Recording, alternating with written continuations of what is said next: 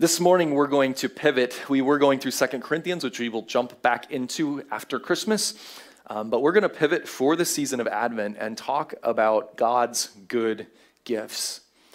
And for me, I think this is important as we are looking at whatever God has for us as a church in the next season to remember that there are some gifts that God has given us that we need to celebrate and, and recognize that they are part of being in this creation. And so we're going to spend four Sundays talking about God's good gifts. And this Sunday, we want to talk specifically about the gift of being in a body. Being in a body, the gift of being in a body.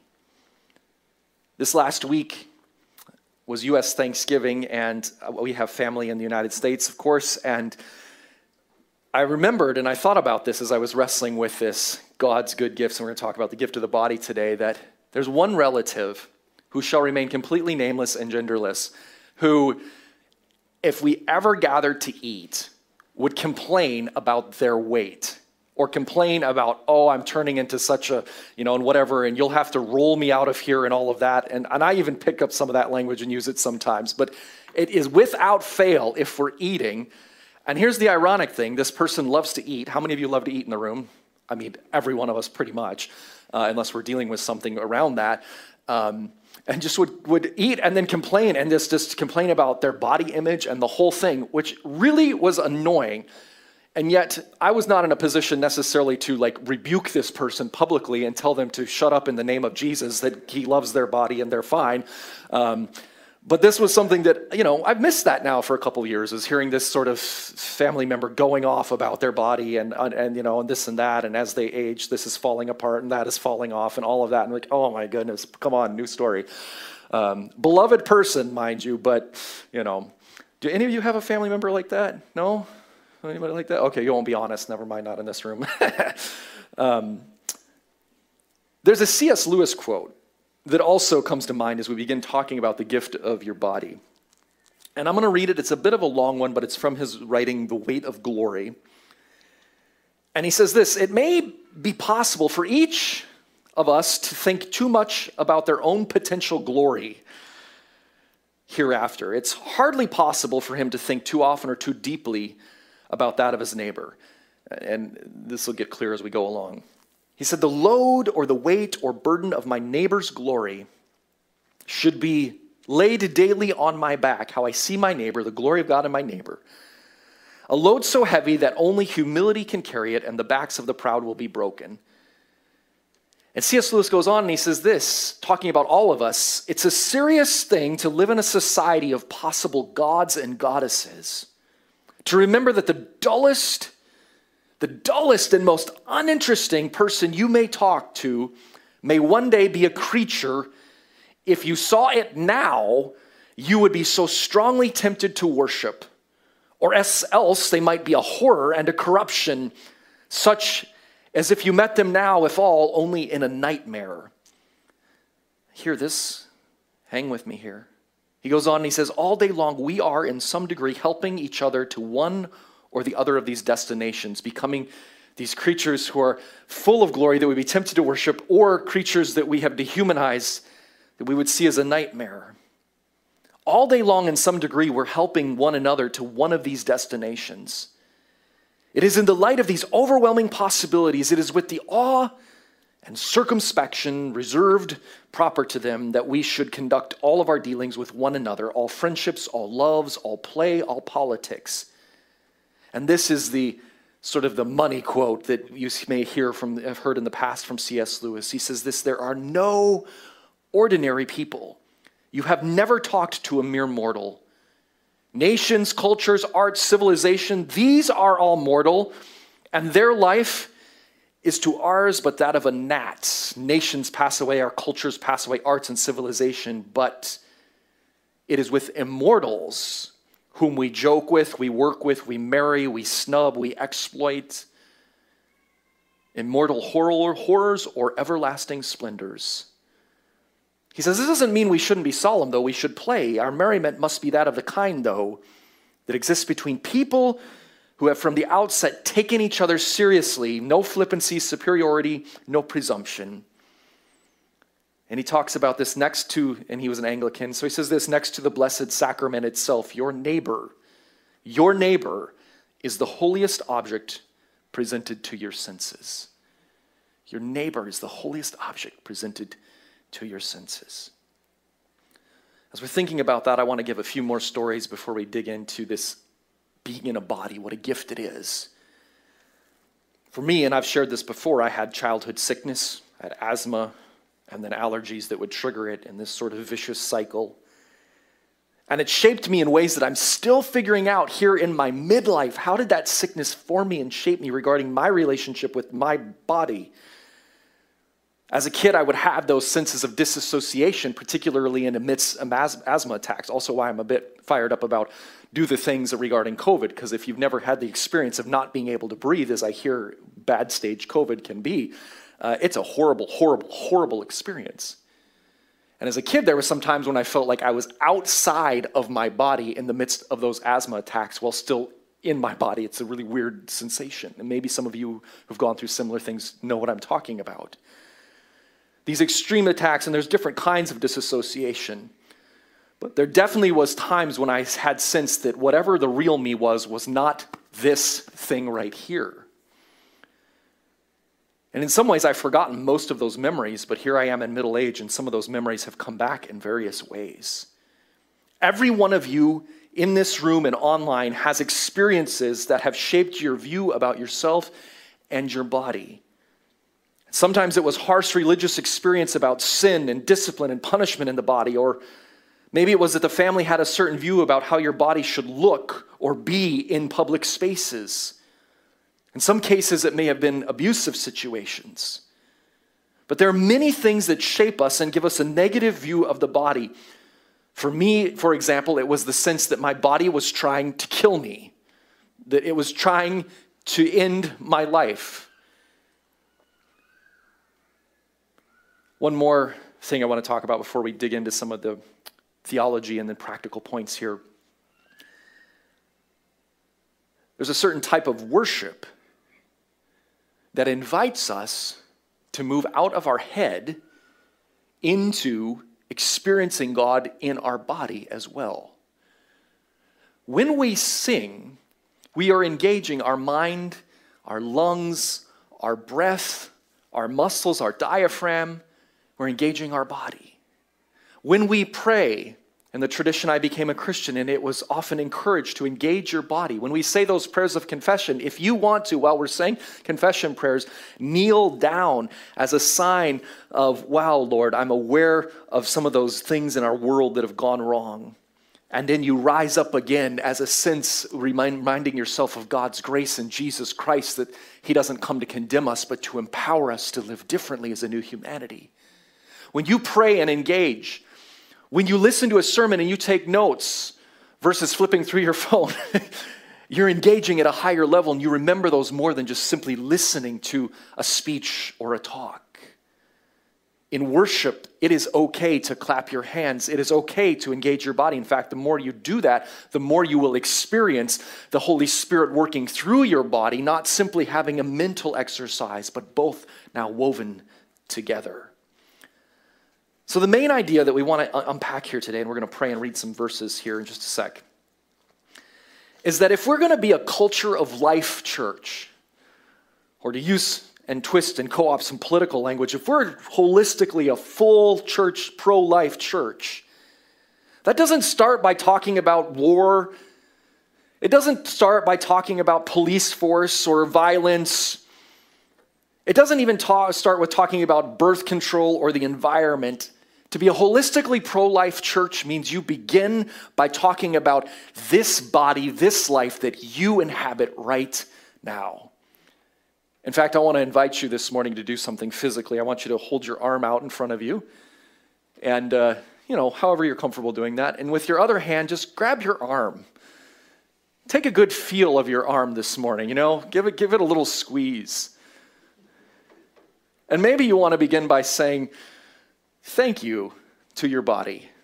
Just say thank you to your body. Come on, I know it may feel weird, but that's the point. We're learning something new today. Say thank you to your body. Thank you.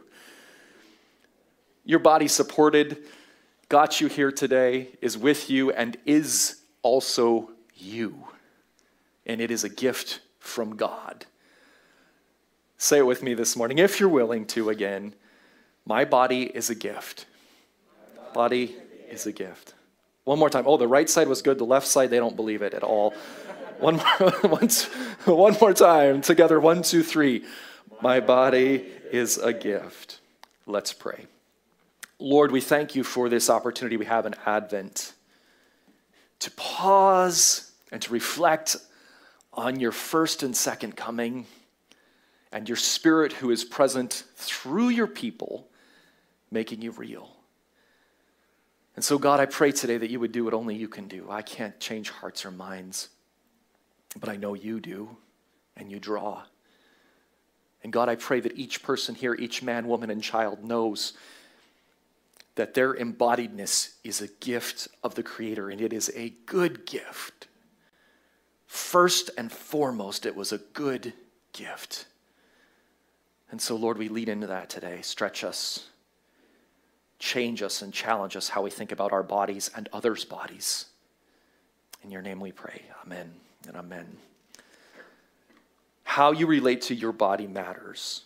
Your words, your actions, what we teach children and youth and adults and others about the value of the body needs to be rooted in creational goodness. That God created your body and He created it good.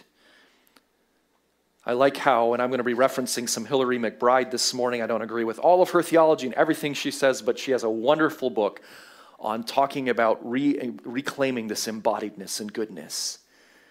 She says this the body is a great unifier a thread that weaves all humanity together. Every one of us has a body. In Genesis chapter 1, there's a verse that we quote all of the time. And it says this I want to read this to you. Genesis chapter 1, verses 26 and 27 says this Then God said, Let us make humanity in our image to resemble us, so that they may take charge of the fish of the sea, the bird of the sky, the livestock, all the earth and all the crawling things on earth. And then verse 27 says this God created humanity in God's own image. In the divine image, God created them, male and female, He created them. What I want you to zoom in on here is this idea of God created this enfleshment, this body that you're in. Again, you want to maybe grab your arm this morning and, and take a look at it as a symbol of the whole of who you are and say, God created you. God created you. Maybe look at your neighbor this morning or look around and tell them, uh, God created you. Okay, a lot of people don't believe that God created their neighbor in this house to say, You're not playing with me. You got to look at your neighbor. Come on, it's just us. Look at your neighbor and say, God created you. Say it with conviction. God created you. Say it with puzzlement if it's your spell. I'm just kidding. uh, God created you. Yes, God created you. I'm slowly trying to, to do baby steps again with Mandarin and tones. There's tones in English too, right? You know, uh, but not they don't change the, the, meaning of the total meaning of the word, but they change sort of the, is it a question or a statement, right? God created you. God created you. You know, totally, totally different implication, right? John 1 4, and this is an Advent scripture, the Gospel of John, John 1 14 rather, says this. And he's talking about Jesus coming on the flesh that we remember at this Advent Christmas season. It said this the Word meaning referring here, dear, to the capital W, Jesus, the Word, the Logos, became flesh and made his home among us. And we have seen his glory, the glory like that of a father's only son, full of grace and truth. The Word became flesh and dwelled among us.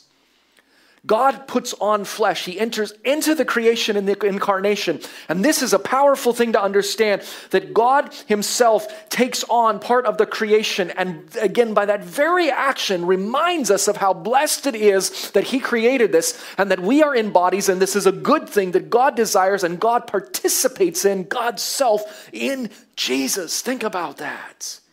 He became flesh and dwelt among us. Let me read two more passages this morning. And Psalm 139, verses 13 through 18, my kids had to learn this, I think, in, in a school at one point. I remember them memorizing this as small children at the school that they were in, and they were in a Christian school for part of their education. And they all had to learn this, and I forget what grade it was, like grade grade one or something like that. It says, You are the one who created my inmost parts. And I'm reading from the Common English Bible today.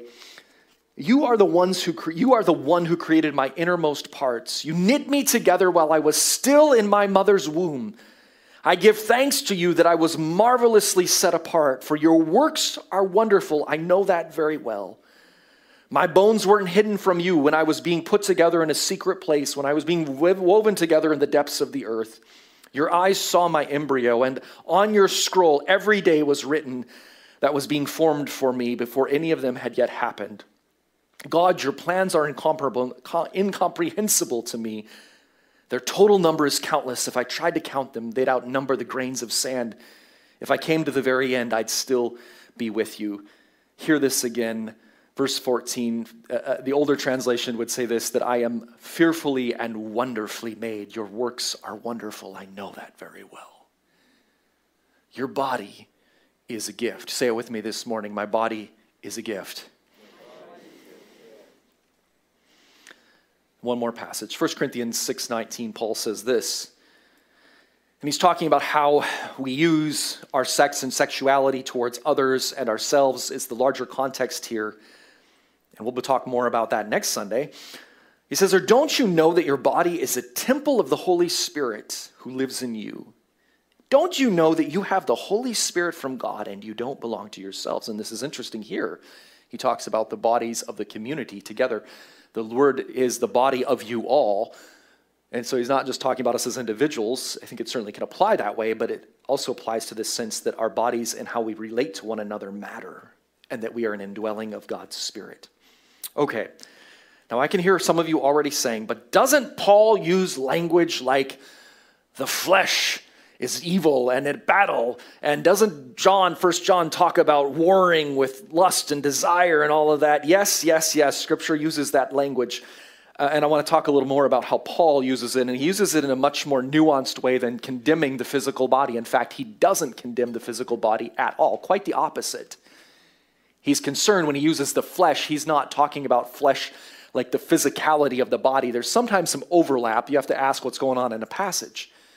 But Paul talks about this fleshly principle where we're turned in on ourselves and we become totally self focused. And there's a point at which we begin operating in that sense of flesh where, it's, where we're caved in on ourselves. And that's the thing that Paul is most concerned about. When Paul uses the language of spirit and flesh, and he's talking against the flesh, he's saying the things that come from God are opposed to things that come from sin and there are attitudes and actions that lead towards death, and there are things that lead towards life. But he's actually not creating a duality between spirit good and body bad. We need to remember this too in the ancient church and in ancient pagan uh, cultures as well. There was this thing called Gnosticism and Neoplatonism, which, which also uh, taught that the body was bad and the spirit was good, and the goal is detachment from the body, which is completely opposite of what Christianity teaches fact, it teaches that we want to be integrated and sense that these things are woven together. And in fact, the body is so important that God promises to resurrect it one day and with material and spirit woven together. That's how important and valuable the body is to God. That in the world to come, it is a physical, material, spirit, all woven together as one. And that's how we are now as well. Albeit we do experience the effects of brokenness and sin, but the root of this is that your body was created good. And that is the deepest truth. A little more we could say, and I will visit some of that in the future, but I'm kind of setting the stage for the next three messages here. Say, what else can we learn at Christmas time about the body being good? Well, at Christmas time, we learn this concept of incarnation, and maybe you want to say that word with me aloud if you're willing to. Say incarnation. Incarnation, this idea of putting on flesh, that's Latin version of this idea of God coming in Jesus. And the church has confessed that in Jesus, God enters into his creation fully in Christ, and Jesus was fully human and fully divine. In fact, some of the early heresies in the church were those that wanted to deny the historicity of Jesus And Jesus is there in history. And so this is important to understand that at Christmas time, there are two main characters in the story Jesus and Mary. And God uses Mary, and, and in Mary, Jesus is born. And so the church has always honored Mary as the Theotokos, the, the God birther, the one who, in which God puts on flesh and uses. And Mary had a role in saying yes or no to that. And she said yes to this participation. And so this incarnation, this enfleshment of God, we honor both Mary and Jesus in this. Of course, Jesus is God, Mary is not God. And Protestants sometimes went too far, correcting Roman Catholic abuses, uh, you know, in the late medieval times, where we kind of threw Mary completely out. But at this Christmas season, we remember the role of Mary as well. And we should remember Mary as an example of what it means to say yes to the Lord, and also as an example of someone who was a strong uh, woman leader in the early church as well. And so we honor her as well. But we remember that in, in Jesus, in the Christmas story, the, this tells us again how much God values the creation, the material of this.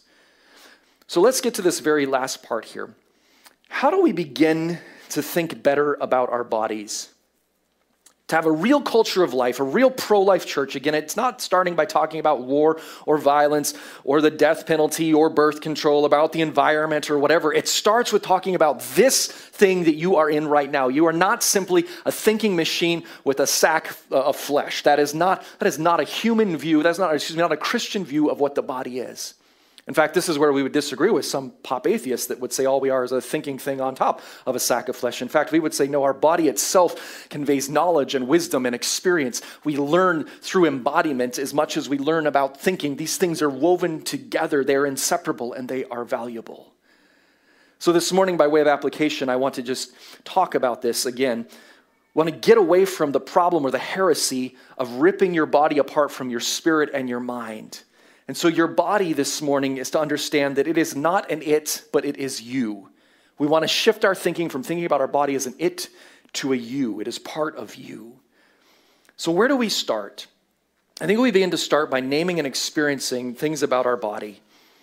We begin by remembering things like McBride says the body is good in a kind of moral sense. And I think this is important. This is worth all that you paid to get in here this morning. The body is good in a kind of moral sense. Uh, can we go back up to that quote, maybe? I think that's on there. The body is good. Nope, it's not there. Okay. The body is good in a kind of moral sense. And not because of your appearance, function, or labels I use or others give it. Your body is good simply because it is your home. Think about that.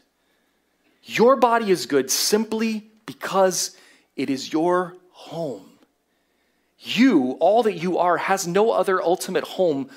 The most basic home is the body that you have. It is part of you, it is you, it is your home. And so, how do we do this? How do we begin to change our attitudes about the body? How do we begin to unlearn the things that maybe we were taught growing up about our body and about its value, maybe about its shape or its weight or culture or, or its value in terms of being productive or not productive? How do we begin to put that in second or third level places? How do we begin to critique that and understand that from a kingdom of God point of view, being pro life is recognizing foundationally that your body is good morally simply because it is your home and it is gifted by God, full stop not based on how others judge it, how you've been taught to judge it, not based on how much weight you're carrying or not carrying, not based on how tall or short, not based on cultures of origin and all of that, but simply because it is God's gift to you. It is blessed and graced and created in the image and likeness of God, and every body in this room and all of creation is good and has intrinsic, ultimate, inestimable worth. We need to get that in our hearts and minds, no matter what's going on in our bodies. And yes, we, there's time to unpack issues about trauma and sickness and all of that, but today the most basic thing is understanding that it is given as a gift, full stop. Do you hear what I'm saying this morning? Full stop, it is a gift. Your body was given as a good gift, and it is part of you. It is you. Hillary gives us a list of a few things because we've lived, lived a lot of lies about our bodies. When I was a child, I learned a lie that had an element of truth to it, but the sense that my body was at war with me, when in fact something else, the disease, the sickness, was at war for sure. But the body was trying to fight as best as it knew how. So, how do we begin to overcome the lies about our bodies taught maybe by our family, our relatives? You know, some of those things that were said to us early on in life have profound impact on how we think about our body. And as kingdom citizens, we have to learn to undo those things and begin to embody different truths about it. That your body is good and that you were created good in the image and likeness of God. How do we begin to unprogram those things that cut against that, that, lie, that are lies against that? Well, the most the simple one is to begin with by saying, This is my body. And maybe you've left your body unintentionally or unknowingly. In fact, some people find it really hard to begin to talk about recognizing and talking to their body and recognizing this is part of who they are because they've so disconnected in their minds. Begin by affirming, This is my body. This is, I am embodied, and this is what it is. In fact, this morning again, would, if you're willing to, please grab your arm and, and look at it as, as sort of an action of your whole body and say, This is my body. This is my body. Come on, do it. It'll, it'll be fun. You'll enjoy this. This is my body. This is my body.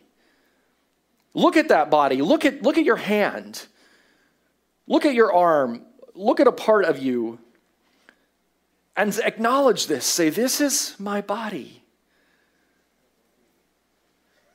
It is a blessing of the Lord, and it is good. Now, yes, your body needs food and sleep and safety, care, play and movement, pleasure, boundaries, comfortable clothes, etc., etc., especially in COVID times. But we need to start a new, curious relationship with your body. You want to be pro life? Start with the tent, with this housing, with this embodiment that He has given you and you live in. The second thing is this your body and your mind can be friends. Say it with me my body and my mind can be friends. My body and my mind can be friends. One way is to integrate this is to see your body and mind as friends, and you can talk to your body with kindness and care. One way to do this is to treat your body less like an object and more like a subject. In fact, I like this language uh, in McBride's book. She talks about this idea of stop referring to your body as an it, and maybe you want to refer to it as she or he or you and tell your brain to change the way you're thinking about your body. When you're having sensations, oh, you're hungry, okay, you know, or oh, you're tired. Did you get enough sleep last night? You know, like, it's okay to begin talking about that. Have some of that healthy self talk about your body, not just your thoughts. Becoming more aware of your physicality and the sensations is important. Build friendship with your body under this. My body and my mind can be friends. For example, you may want to say, I'm sorry I believed you were against me. You have never been, and I'm learning that now. As the body ages, it changes as well. I know I'm fully in midlife. I am not physically exactly the same person I was in my early 20s as I am now. And thank God I'm not in the same place where I was as a kid as I am now. But I'm sorry I believed you were against me. You had never been. I am learning that right now, learning to embrace that.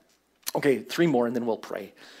The last three sort of things to remember affirming this is my body, begin to think different. My body and my mind can be friends. And then your body is a resource. Your body is constantly speaking up what feels good, what makes you feel alive, when to eat, when to sleep, when to cry, what's unsafe or scary in the past, what matters, what you like or unlike how, excuse me, how are you like or unlike those next to you? These are resources. This is information. The body also is a place where we become aware of the Holy Spirit speaking through the imagination and through the body. I was so glad when I was reading through some of this, I'm just like, I was, the, the joy of how I became a Christian in the context is we actually were taught to listen to our bodies. That sometimes the Spirit may work through our feelings and emotions and, and, give us sensations in the body. That, of course, we need to ask questions about that and be curious about it. But one way the Spirit speaks to you is through your body, through your experience, embodied experience. That God will work in and through that as well. When we practice silence in some spiritual disciplines, those are about paying attention to your body. When we do silence until you put down the phone, uh, look up, or close your eyes, part of that is creating awareness of your body. How might God's Spirit be speaking to you through your body, through your imagination, through your very physicality? Learning to do that. When your body's communicating a hunger, a fatigue, a leg going to sleep, the pastor droning on too long, Try thanking yourself, your body, for providing that information about what is needed. Thanksgiving also starts with the gift of the body. For I am fearfully and wonderfully made. For I am fearfully and wonderfully made. For I am fearfully and wonderfully made. And the Word became flesh and dwelt among us. Your body, do you not know, is a temple of the Holy Spirit? Those things need to become foundational truths in how you look at your body this Advent season. We've been taught that the body is a liability, but it is a resource. Instead of being critical of your body, be critical of the context that's telling you something is wrong with it. You are blessed. Think about the commodification of the body in our cultures. Being judged by, for something based on someone else's standard. As parents, we need to unlearn these things too, how we talk to our children about their bodies. That their body is blessed. And bodies go through seasons and other things, and there's so many things going on with that. But sometimes we create trauma because we've said, oh, too fat, too thin, too this, too that. When in fact, as Christians, we should affirm our children in their embodiment. They're learning from you as parents who they are and that your body is blessed, that your body as it is is a gift simply because it's your home, full stop. Not because it's too or not enough of this or that. It's your home. Amen? All right, last two. My body is a resistance. Oh, say this if you're willing to. My body is a resistance. My body is a resistance. You know, when you show up with your physical presence, you are making a political act. It is a political act. By showing up, how you enter spaces, your mere presence challenges those who get access to who you are and those who do not. By showing up in this room on a Sunday morning around the teachings of Jesus and the worship of Jesus Christ, it is a political revolutionary act by simply being present. You are taking space and you are making a statement to those in this room, to those in the neighborhood, to those that saw you coming and going. You are making a statement. It is a revolutionary kingdom of God act to show up and be present with your body somewhere. One of the reasons why we're going to dial back on the live stream is that it denies this importance, this foundational importance of something happens when we gather. In the conversations that happen after and during and around worship and home church and service in our community, your body is a resistance. Your bodies resist problematic systems. I like this other quote here that says this In a culture that has been oriented towards consumerism, profit, and achievement, it is a form of resistance to listen, to rest, and simply be present with others. Hallelujah. Walter Brueggemann wrote a wonderful book on the practices of worship and rest. And he says, Sabbath is resistance. This gathering is a resistance to the many dominant values of our culture. By simply being present around Jesus with others, curious or captive by Jesus, you are doing something powerful with your body by being in this space. Thank God when I became a Christian, I was discipled in that idea that when we gather in worship, and word and witness and praying for one another, that there is something of the Holy Spirit that breaks the chains that bind us into these categories that have been forced on us by life. This is a place where we ultimately celebrate the worth and the goodness to each one of you, each one of us, created in the image and likeness of God.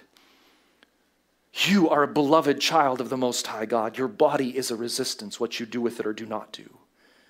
We're also wrestling with the idea of offering breakfast church whenever it's appropriate, COVID wise. We'll see what happens with the new Omicron variant, but whatever. At some point, as an invitation where we worship and eat together and invite our neighbors to join us in that as well. We know there'll be a lot of challenges with that around COVID, and of course, the bigger challenge about who sets the menu, because it won't be me, praise the Lord. Uh, but that's part of the joy, right? Hillary gives us another wonderful phrase. She said, Because of how much our heads are down, looking at our phones. It can be an act of resistance, even like why we do silence together, or we learn to be in prayer and spiritual disciplines. It can be an act of resistance to put down our devices and look up and around in the world, keeping our hands and eyes and minds free from constant stimulation and the ensuing anxiety or numbness that often happens. We learn too, our embodiment means learning how do we have relationship with technology as well. There's many forms of resistance in your body, and we can think about how to use our bodies to resist injustice and oppression as well.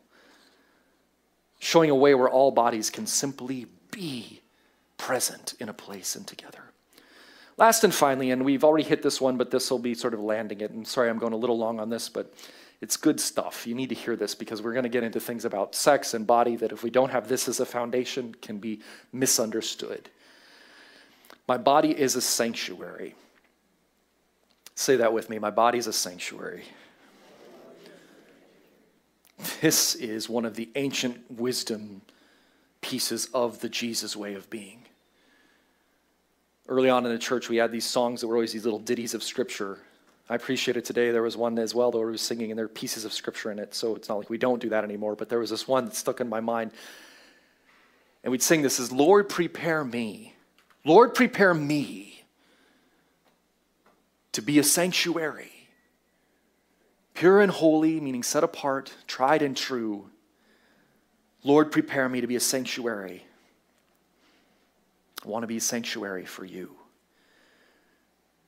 The wisdom that Paul tells us again is this that we are again pasoma human now this idea we are the, the he says the body is all of us together the language he uses there it is it is plural. When we gather and worship we our bodies in joined together as a place where god chooses specifically to reside and if you believe that the living Spirit of God is within you, it changes your worldview about your body. If you believe that your body can be a conduit of blessing to yourself and to others, it changes how you see this thing. Your body, by being the home of your home, but also the home of God's Spirit, when you say yes to Jesus, turns you into this walking sanctuary. That there is holiness in each person you're sitting next to this morning. There is part of the divine image in each person in this room, the specific, particular bodies of each each of us. That changes how you think about your humanity. You are somebody. You are a child of the King. You are walking as a living sanctuary of the Spirit of the living God, a very Jesus Himself. His Spirit dwells in you.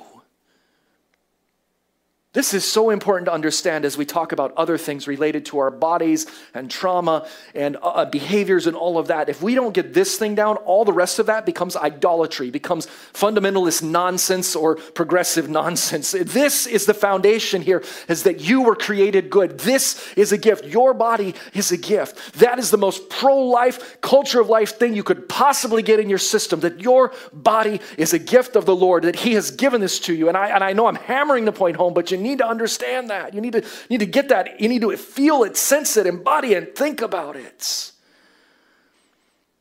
It means also that you need to be kinder to your body. And stop judging it, but judge the context that's telling you to judge it. It means you need to be more nourishing, choosing to listen to the cues of your body instead of ignoring them. And sometimes men are really bad at this. We'll cut our head off from the rest of our body and ignore the ongoing cues. Or we'll reduce it only to one or two cues instead of the fullness of what it means to be in a body. The point is not ever to control someone else's body, by the way, with this temple understanding. The body was created sacred. You are already loved by God. Again, this culture of life means your body is worthy to be loved and valued by all people. We treat others better when we are learning to treat ourselves well. We honor one another as we learn to honor ourselves. It means we need to see every human as sacred in the image of God, Genesis 1:27. Every human is someone Jesus died for to reveal and undo the evil we created when we lower the value of another or get our identity out of comparing or judging one another. Jesus undoes that religiosity. So let me land this this morning. Amen? All right, here we go. This is setting the stage for what we want to talk to in the next three messages here in Advent. One of the big themes of Advent is incarnation, God putting on flesh, putting on human flesh, dwelling among us, and by doing that, reminding us of the sanctity of creation and of your body and your life. And that motivates us then for other things that we're called to do and be in the world. But most fundamentally, you have to see this as a gift that it is a gift and it is yours and it is precious and it is valuable and it has its strengths, it has its challenges. But every human created in the image of God. And this body is part of that. So, finally, how do we land this this morning? I don't know if worship team wants to come up at this point, but truly, this will be short. I was like, You're a liar, Pastor. I'm not lying. I'm not on this one. What's the final word today? Well, again, being a culture of life church starts with your body. Your body. Before you start talking about anything else, how is your view of your body? How are you embracing that? Starting a new relationship with your body is also one of the things we talked about today, and I want to remind you of is to embrace your being in flesh. And then we know that the body at one day it ages, there's sickness, there's disease, we die, but even then God will recreate the body one day. Think about that. And God doesn't do away with the body at the end of Revelation. He creates a context where he does where he takes on all of the brokenness of disease and sickness and ends that, but he doesn't end the body. That's powerful to understand in a Jesus-centered way of living life. Jesus has come to bring us life and life after death, and allegiance to Jesus means recognizing that all bodies are beloved of the Lord and worthy of God's love.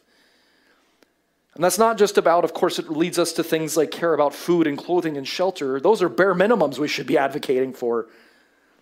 But also play and delight in friendships, not based on judging bodies of the other. And Jesus tells us that when we invite the Spirit of God, we are in a temple of God. We partnership, we partner with Him in this world. And so I leave you with this quote from Teresa of Avila. It says this if you've been around for a while, you've probably heard this before, but hear it again. Christ has no body now but yours. He has no hands, no feet on earth but yours. Yours are the eyes through which Christ looks with compassion on this world, and yours are the feet with which Christ walks to do good. Yours are the hands through which Christ blesses all the world. You are the hands, yours are the feet, yours are the eyes, you are his body. Christ has no body now on earth but yours. Stand with me this morning, if you're able to, in that body that is a gift of God. Pay attention to cues. If your foot is asleep, don't stand fast. don't let all the blood rush out of your head and then faint on us. But let's pray this morning. Lord, we begin this sort of unique and in some ways weird Advent series on celebrating the goodness of being in a body. But it is one of the most basic lessons of the idea of Jesus coming to earth through the womb and body of Mary, the DNA of Mary, being birthed as a baby in human flesh, fully human. And how does that change how we think about embodiedness?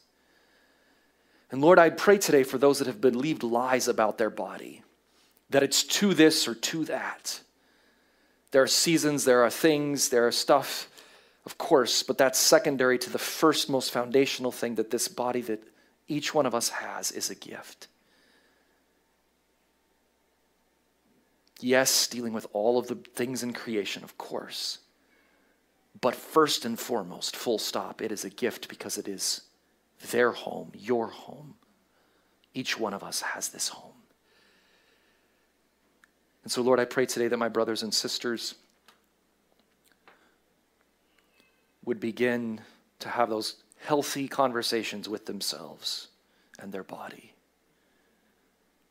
Thank you that you are a gift to our bodies. And thank you, O Creator, Father of us all, for creating. And God, I pray that this church would be a place where all bodies are recognized as image bearers of the divine, as those who carry the Spirit of Jesus or were created to be a carrier of the Spirit of Jesus if they have not yet welcomed that in, but that you are speaking to them and through them. And Lord, I pray this Advent season we begin to understand those good gifts that you have given. And the most foundational good gift is each body in this room. Thank you for them. Thank you that we get to walk together in this season of life. and that we become a church that is so culture of life that we understand it starts right here with each one of us. In Jesus' name I pray. Amen.